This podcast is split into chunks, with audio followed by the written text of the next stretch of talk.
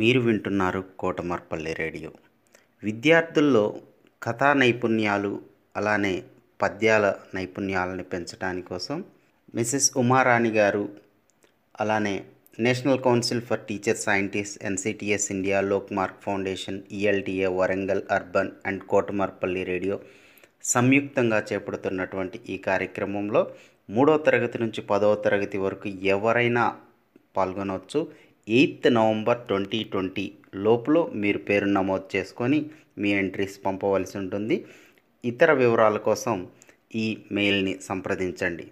Cdays twenty twenty at Gmail dot com C D A Y S two zero two zero at the rate of Gmail dot com నా పేరు B Triveni. నేను ఎనిమిదవ తరగతి చదువుతున్నాను.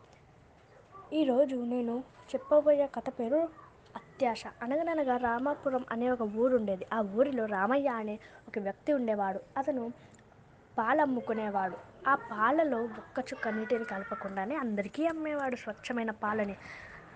అలాగైతే ఇక ఒక రోజు రామయ్యకు ఒక ముఖ్యమైన పని ఉంది. అలాగైతే రామయ్య అన్నాడు ఒరే సోమయ్య నువ్వు ఈరోజు పాలు అమ్ము. నేను బయటికి వెళ్ళాల్సిన నాకు పని ఉంది అని అన్నాడు. అలాగైతే సోమయ్య దానికి సరే అన్నాడు. సోమయ్య పాలును తీసుకొని అమ్మడానికి వెళ్ళాడు. అప్పుడు సోమయ్య అనుకున్నాడు నేను నాన్నగారి కంటే ఎక్కువ డబ్బును సంపాదించి నాన్నగారి ముందు గర్వంగా తలెత్తుకొని నిలబడొచ్చా అని అనుకున్నాడు. అప్పుడు అతను ఐదు లీటర్ల పాలకు సమానంగా ఐదు లీటర్ల నీటిని కూడా కలిపాడు. ఆ విధంగా కలపడం వల్ల నీరు నీరు పోయడం వల్ల పాలు ఎక్కువగా అయ్యింది. ఆ పాలని అందరికీ అమ్మాడు.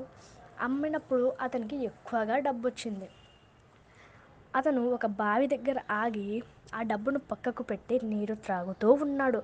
త్రాగుతుండగా అతను అతని డబ్బుల సంచిని ఒక కోతి తీసుకొని ఆ డబ్బులన్నీ ఒక్కటొక్కటిగా తీసుకొని బావిలో వేస్తూ ఉంది.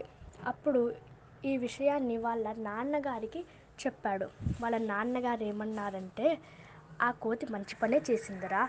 ఎందుక ఎందుకంటే నువ్వు ఐదు లీటర్లకు పా ఐదు లీటర్ల పాలకు సమానంగా ఐదు లీటర్ల నీటిని కలిపావు. కాబట్టి ఆ కోతి ఐదు లీటర్లకు ఎక్కువగా నువ్వు సంపాదించావే. ఆ డబ్బును మాత్రమే ఆ బావిలో వేసింది. నీకు తగిన శాస్త్రం జరిగిందిరా అని తిట్టాడు.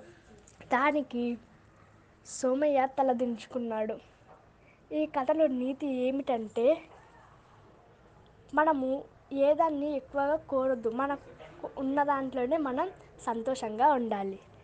నాకు ఈ అవకాశం ఇచ్చినందుకు ధన్యవాదాలు.